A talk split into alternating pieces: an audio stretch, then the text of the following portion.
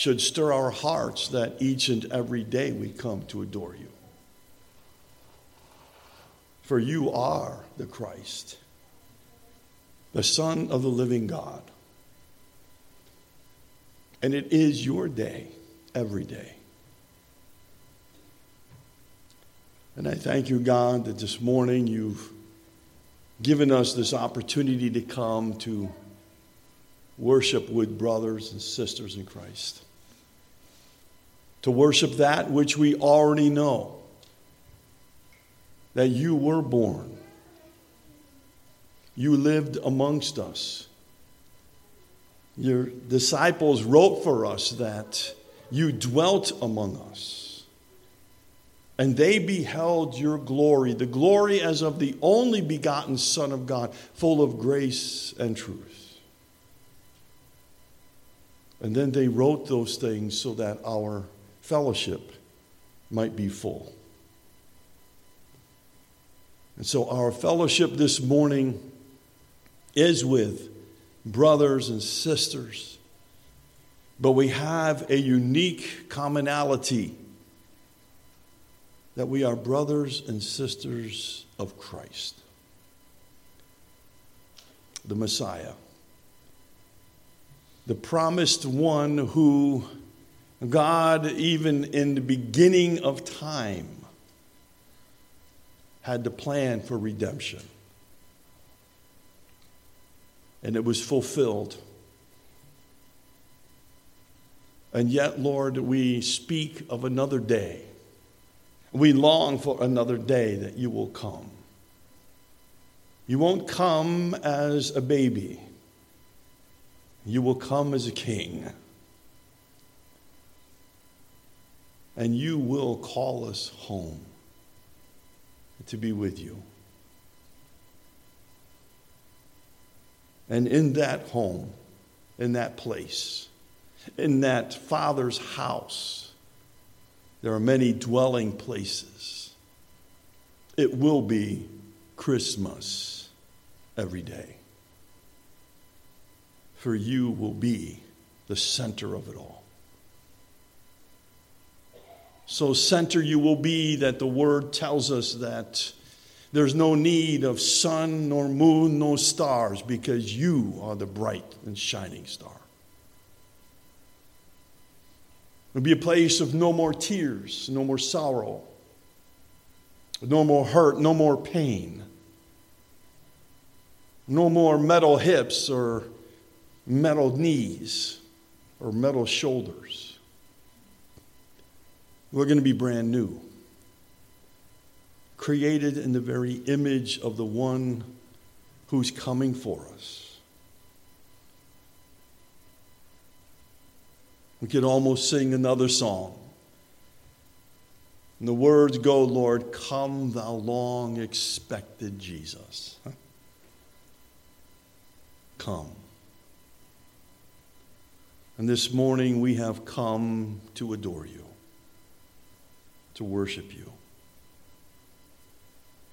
to fall before you as the shepherds did, as the kings we will see today did. And one day, every knee will bow and every tongue will confess that Jesus Christ is Lord to the glory of the Father. Both those who are in heaven and on earth and even under the earth. Yes, even our arch enemy will one day bow his knee before you and proclaim that you are God. And he is not. We have a defeated foe. And I'm glad, O oh Lord God, that one day heaven and earth will be filled with your presence as you rule and reign in your kingdom. So, so may the upcoming day known as Christmas, meaning Christ's day, may it be more than just lights and glitter.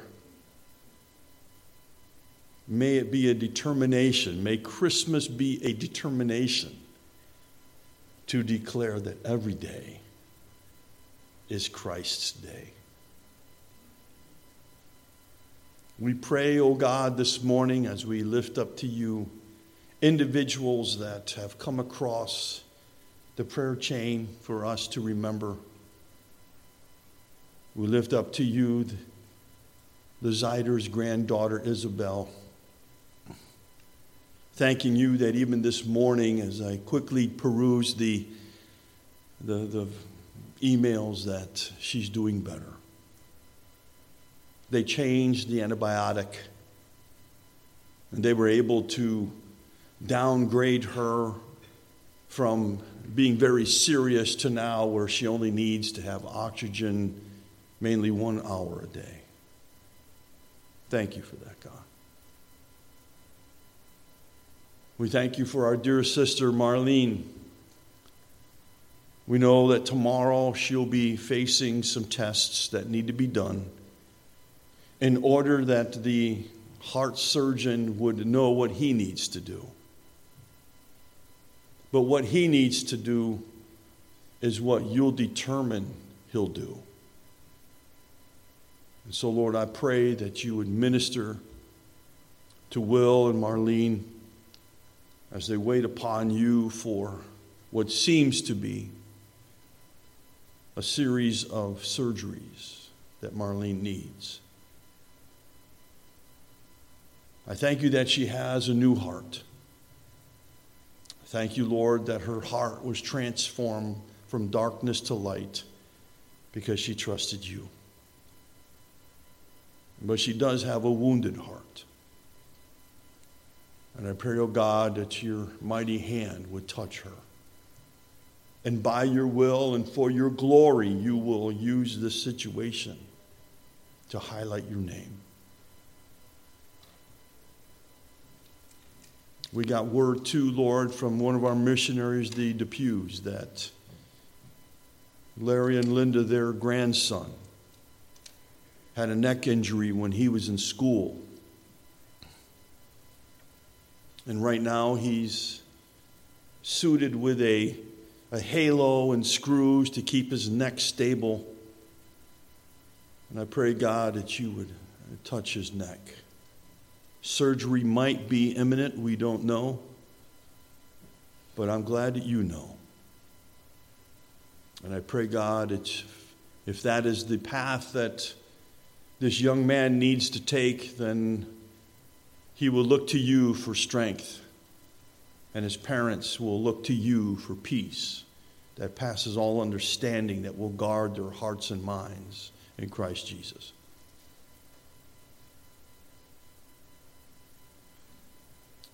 We come to your word, Lord, and it's a passage that over history has taken on a, a, a different viewpoint. Oh, we're going to come at it from your viewpoint, God. And I pray that though it may be familiar to us, I ask, Lord, that you would teach us something new out of it. So that which we lack, I pray, O oh God, that you will provide. That which we do not know or understand, I pray that you would give us clarity. And that which we need the most for our life, I pray, O oh God, that you would implant it in our souls.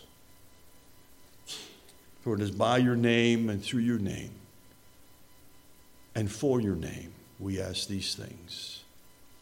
Amen.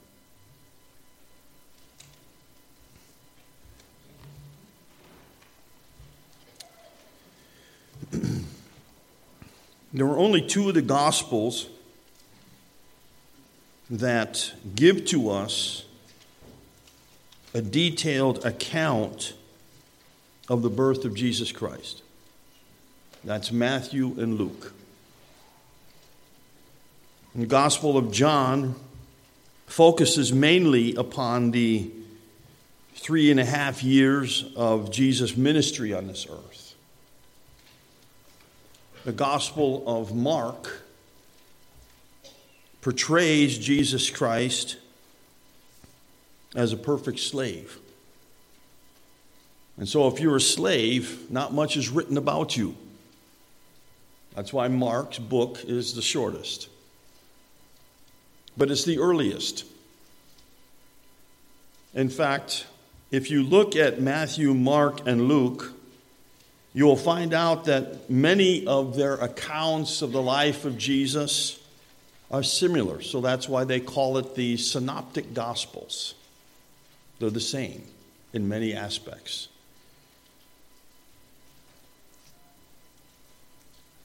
In Matthew chapter 1, what was highlighted about two weeks ago was the fact that an angel appeared to Joseph to tell him of something miraculous that was coming.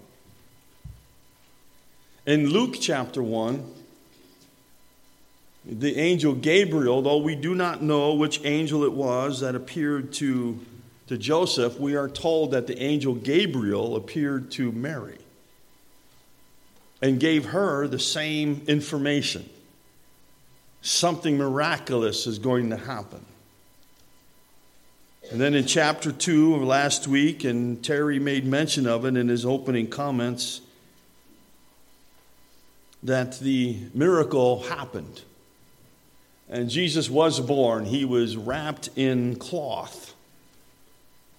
And he was laid in the manger. And shepherds showed up because the angels showed up. And the shepherds came to see Jesus. And it changed them forever. They couldn't keep quiet.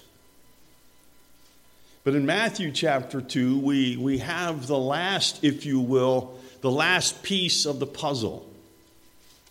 It's like putting together a jigsaw puzzle. And when you find that last piece and you put it in there, you sit back and you go, ah, it's done. The last piece of the puzzle is Matthew chapter 2.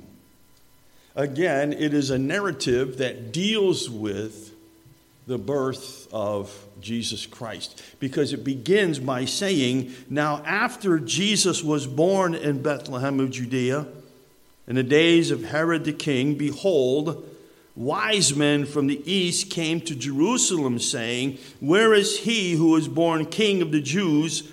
For we have seen his star in the east and have come to what, everybody? Worship him. Worship him. Matthew chapter 2, the first 12 verses, is about worshiping the newborn king. But I want to twist it just a little bit. I'm, I'm not going to adulterate the text in any way, but I want to twist it a little bit because we have to stay with our theme the peace of Christmas. Not the piece of pie, but the peace, P E A C E. And this morning, I want to give you four things that I see in this text that describe the peace of God's provision. The peace of God's provision. What's interesting is you'll know something that's omitted in the text. It's not there. It doesn't say how many kings came. All it did say is wise men came. There could have been more than three. And quite frankly, I believe there were. Because these individuals were important. They came from the realm of what we would call, in that particular time, Persia. Persia took over the Babylonian Empire. And what we know about that takeover is recorded for us in the book of Daniel.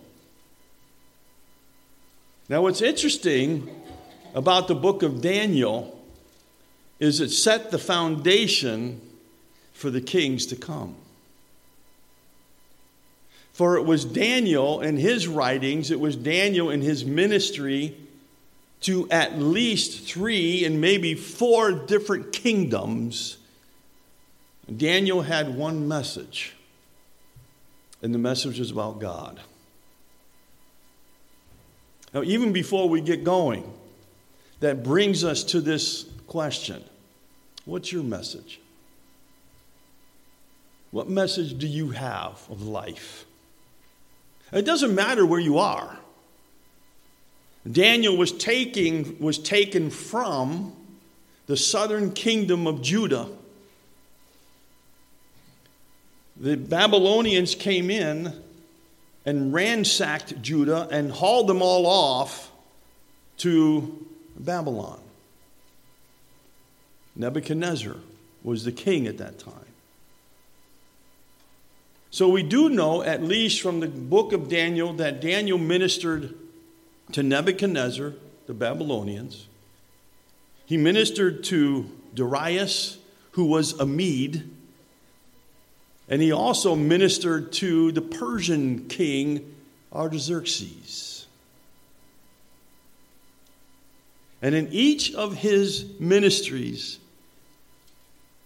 each one of those kings came to the same realization that Daniel was saying God is the God of gods, and you're not. That was his message.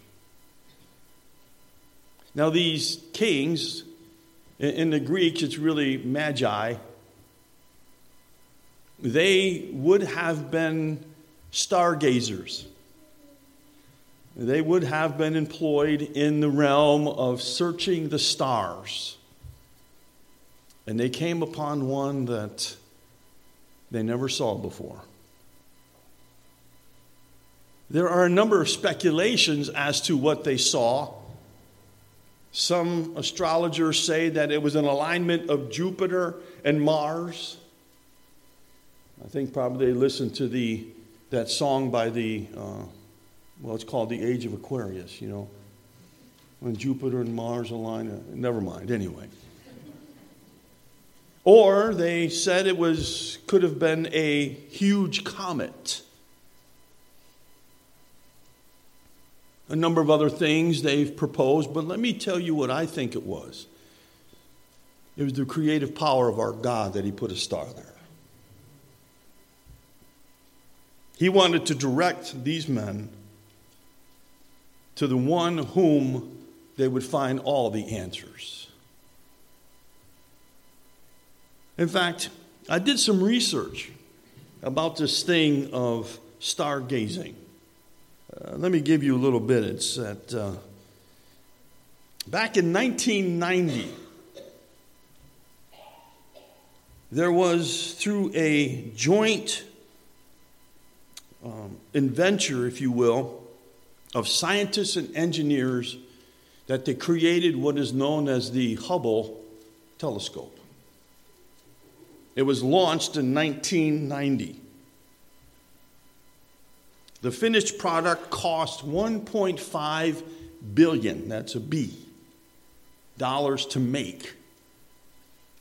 Since that time, it's cost over 10 billion to maintain it and keep it doing what it's doing. I don't know if you know this or not, but in the year 2020, which is just about coming upon us, there's going to be another telescope that's going to be launched. This particular telescope is called the William Herschel Telescope. To build it and maintain it is going to cost over 100 times more than the Hubble telescope. What was interesting, though, as I went on NASA's website, and there was an article that was highlighted from 2018. That's just last year. And the purpose of the Hubble telescope and the one that's coming is this it was to finally answer the question how was all the stars of the universe made? Literally, in other words, how did we all get here?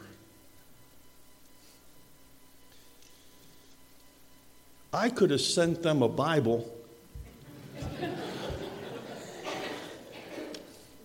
that would have saved us a whole lot of tax dollars. Can I get an amen from the congregation? And the first verse of the first page answers the question. In the beginning, what everybody? God.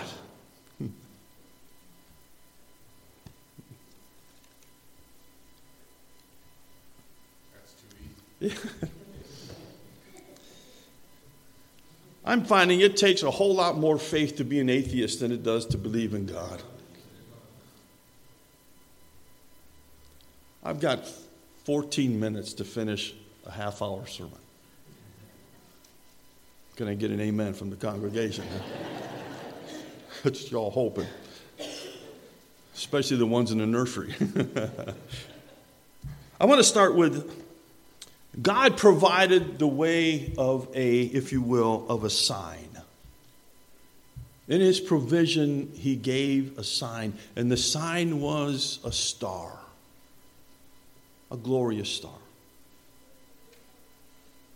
It was never done before, and it will never happen again. Because the next announcement of the coming of Jesus is not a star, it's a trumpet. and I can't wait. But these individuals needed a star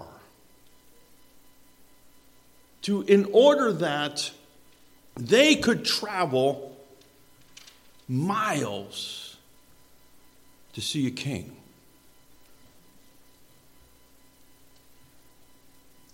You know that there are, is only one way to heaven, and that's through Jesus Christ. Jesus himself even said, I'm the way, the truth, and the life. No one comes to the Father but by me. But I would guarantee if we took a, just a few moments this morning and asked each one of you, how was it that you came to trust Jesus?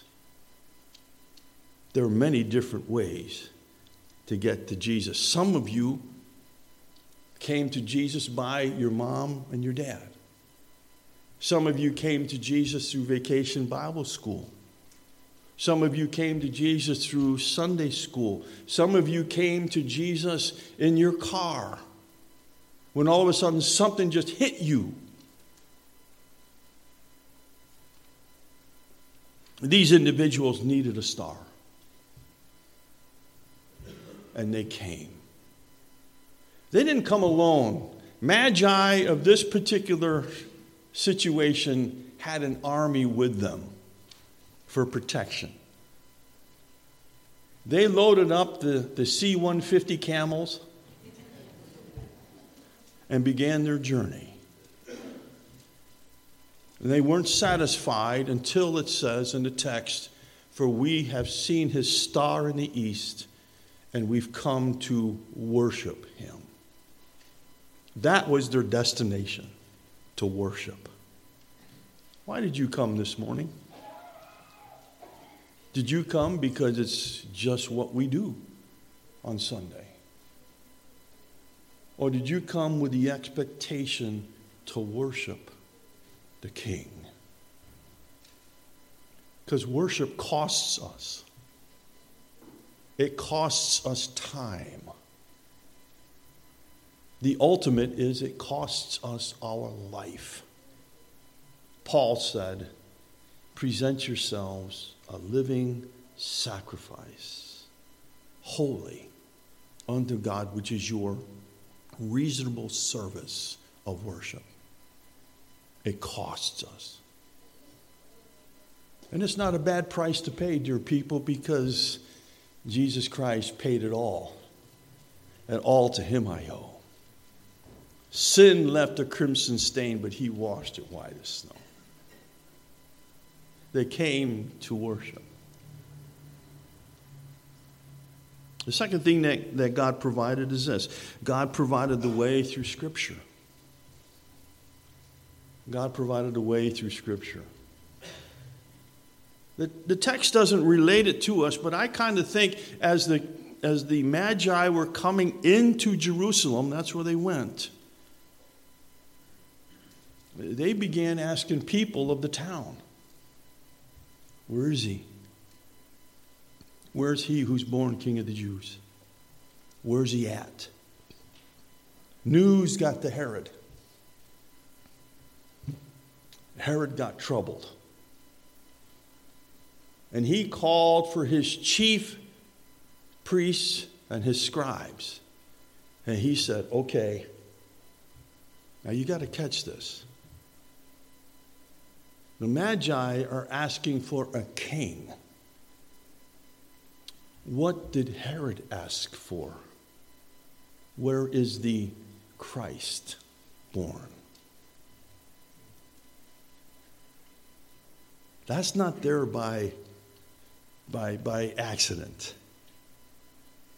That's not there by accident. Uh, first of all, Herod was very paranoid. In fact, he had his wife and his two favorite sons killed because he was afraid that they were going to take his kingdom. He wasn't a nice man. He was a heavy taxation. But there were some things that he did accomplish that in the annals of history are highlighted about him. He was a fantastic builder, he was an architect. And he had things built that to this day still stand. His rule ended in 4 BC. So at least we know that Jesus Christ was born prior to 4 BC. Many believe that Jesus was born at least maybe between 2 BC and 3 BC in that, in that particular realm. All we know is that Jesus was born during his reign. And he didn't like it. And when he asked his scribes and his chief priests, Where is the Christ to be born? The reply was Micah chapter 5, verse 2. And it's recorded here for us. Verse 6 But you, Bethlehem, in the land of Judah, are not the least among the rulers of Judah, for out of you shall come a ruler who will shepherd my people Israel.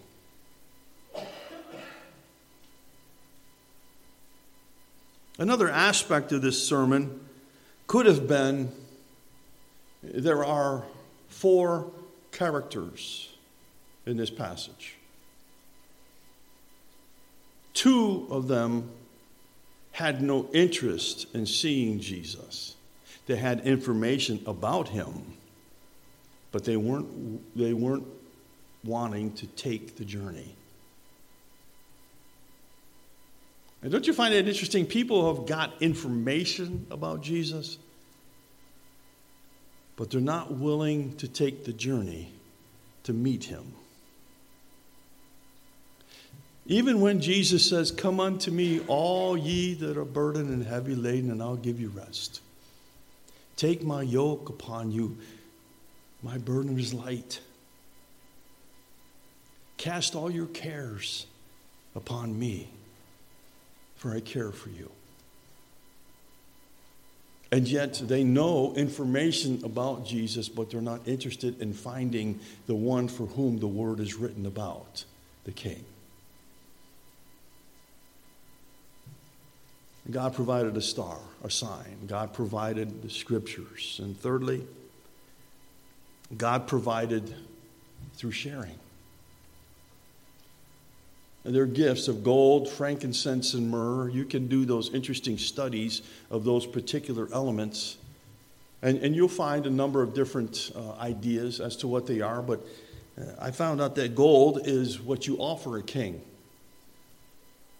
Solomon, when he was on this earth, when he was ruling, and at that time, the mightiest nation of all, which was the nation of Israel, other nations brought him gold. They wanted his favor, they recognized him as king. And frankincense, on the other side, was, is a, it's a pure white powder. And it was used in the temple, in the holy place, in the morning and the evening, as the priest went into the holy place, not the holy holy, the holy place, And as they were trimming the, the lamp, the oil lamp that was to continually burn, represents the very presence of Jesus Christ, the presence of God. What they would do is they would put incense on the incense table and burn it. And it was a white powder, frankincense. And there it was to be burned because it was to be evident of both a priestly office and also a pure life. And the myrrh, which is kind of interesting, was a fragrance that was used for the embalming of the dead. They, would wrap the individual with, with myrrh inside of the cloth that they would wrap the bodies with. And it was for the purpose of as Mary and Martha says, he surely stinketh. It, it, it, was, it was something to be there to uh, be with the dead. And Jesus Christ fulfills all of those three. But what's amazing about it is later on in the text, God warns Joseph get up and get out of here. Because Herod's going to seek the young child. God showed up with provisions for a journey that Mary and Joseph didn't ever think they would have to take. How often has God met your needs? In ways that you can't even begin to imagine. It's an amazing thing that God provides by sharing. And lastly, God provided a way through speaking. He told the wise men, Don't go back to Herod, go home another way. Now, if I had about 15 more minutes, I would just I would just camp on that for a while, but I don't got the time and you don't have the patience.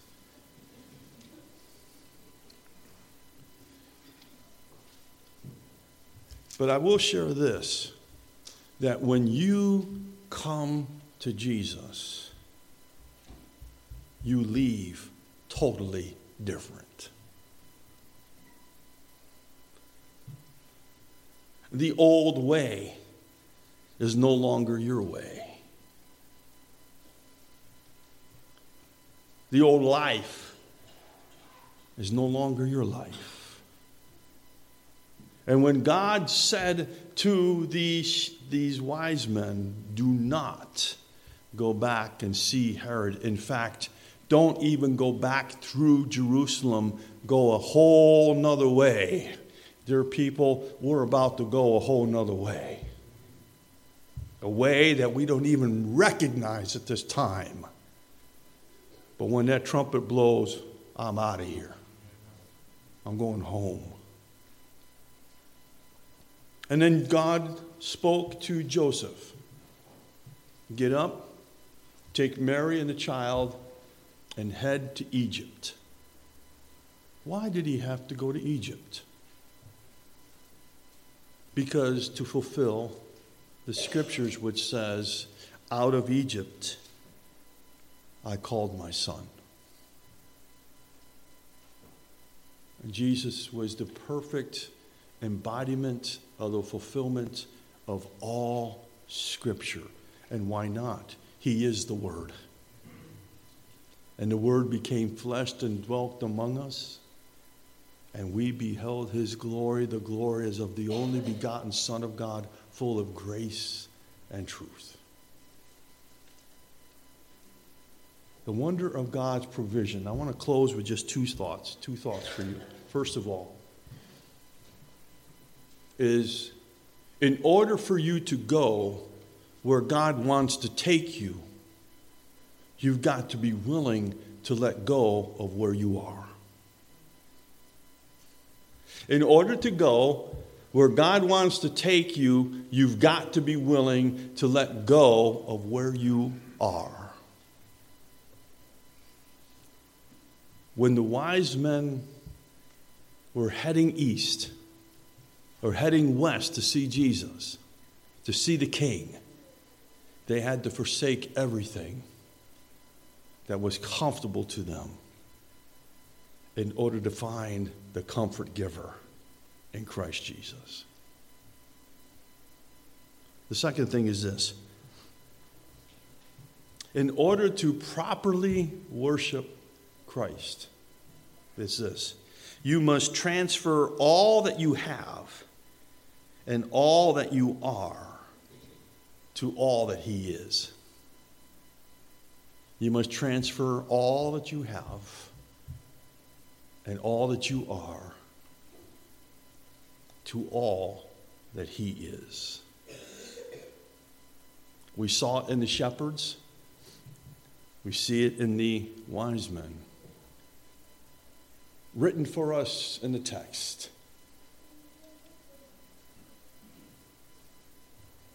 I come back. What is your message? What are you writing about this Christmas season? Let's pray. Father, again, thank you for your word and the realization that both the shepherds from last week and the wise men from this week are witnesses of what it is to come to you. The invitation is wide open. The opportunity is wide open. We may not see a star, but we have the scriptures. We, not, we may not be from high royalty, but we're created in your image.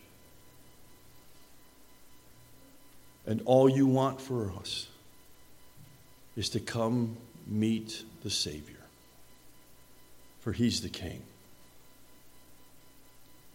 And so, God, I pray that this day, this season of Christ's day,